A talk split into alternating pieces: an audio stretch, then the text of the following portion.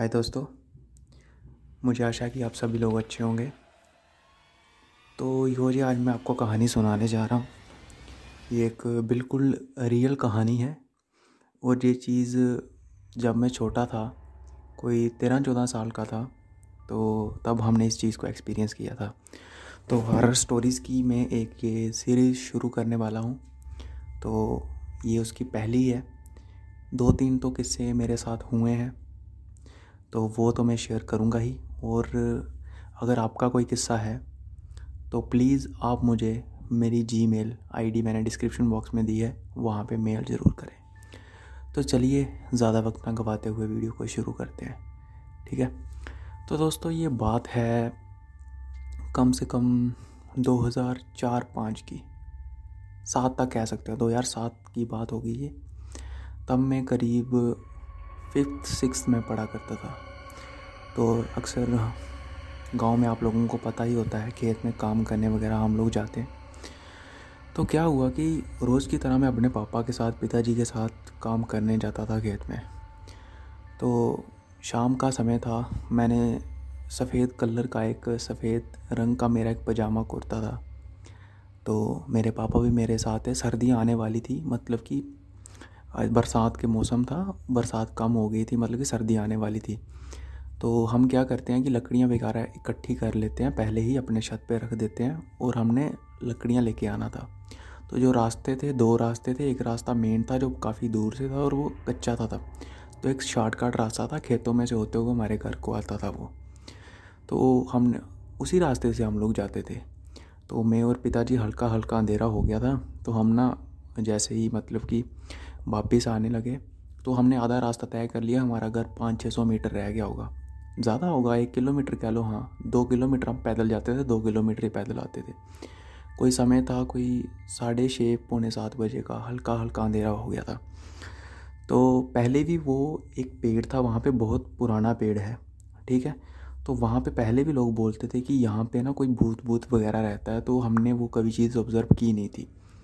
तो मेरे पापा की क्या बात होती थी कि वो ना रात को मेरे को बोलते थे कि जब हम शाम को आते थे, कहते, तू अब बेटा मेरे आगे आगे चल और मैं तेरे पीछे पीछे चलूँगा। वो मेरे को मतलब कि अपने से पीछे नहीं रखते थे।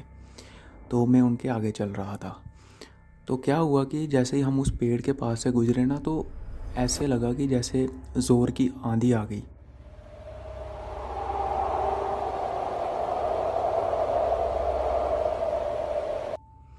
जैसे मतलब कि कोई तूफ़ान नहीं, कोई कुछ नहीं और वो पेड़ ना मेरे को और मेरे पापा को हमने सर के ऊपर ना लकड़ियाँ उठाई हुई थी। मैं छोटा था तो मैंने कोई पाँच दस किलो उठाई हुई थी।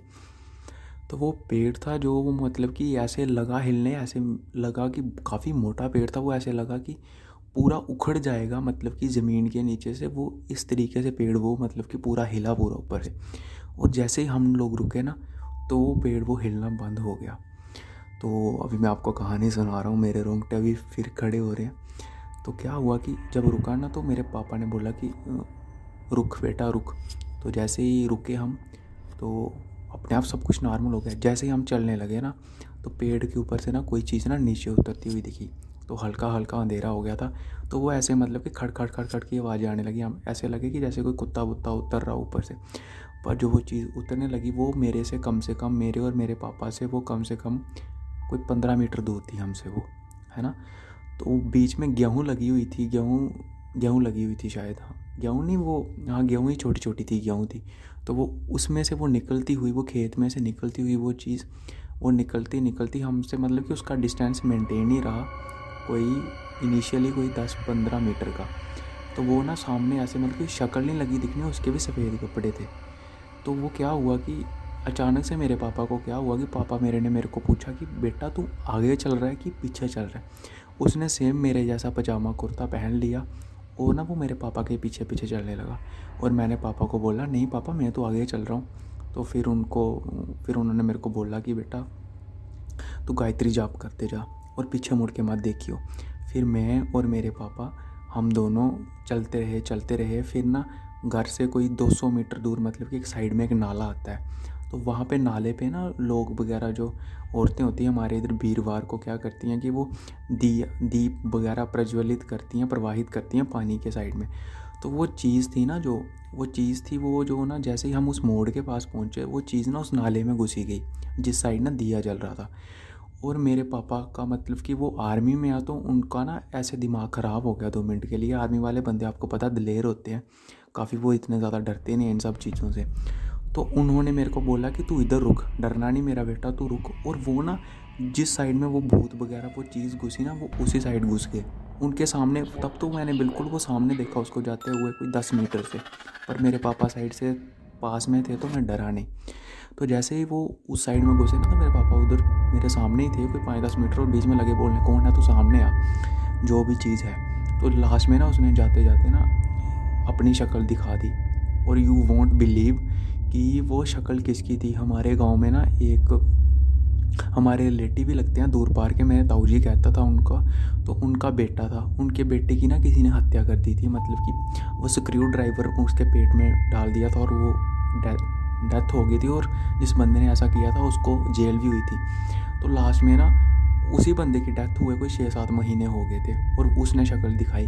फिर फिर हम घर पे आए, बहुत ज़्यादा मतलब मैं तो बहुत ज़्यादा डर गया था उस टाइम पे। और मेरे पापा ने जब उसकी शक्ल देखी और पापा ने बोला कि तेरे को करता हूँ सीधा भी, उन्होंने ऐसे ही बोला तो तो वो चीज़ मतलब कि ऐसे चली गई वो सारी चीज़।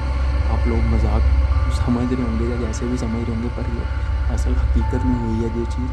और वो उसने अपनी शक्ल दिखाई शक्ल दिखाई, वो पंद्रह बीस मीटर दूर था मेरे पापा से तो मेरे पापा ने मेरे को ऐसे बोला, फिर हमने लकड़ियाँ उठाई और हम घर पे आ गए। तो उस लड़के की जो मदर है ना मैं उनको ताई जी कहता हूँ, पापा, मेरे को वो अगले दिन मिली।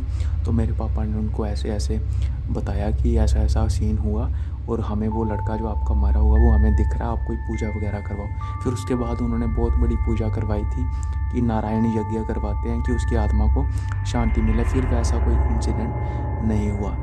तो ये थी मेरी पहली कहानी, जो मैंने अपने पापा के साथ बचपन में एक्सपीरियंस करी थी खेत से आते समय। तीन चार इंसिडेंट और भी हुए हैं मेरे साथ।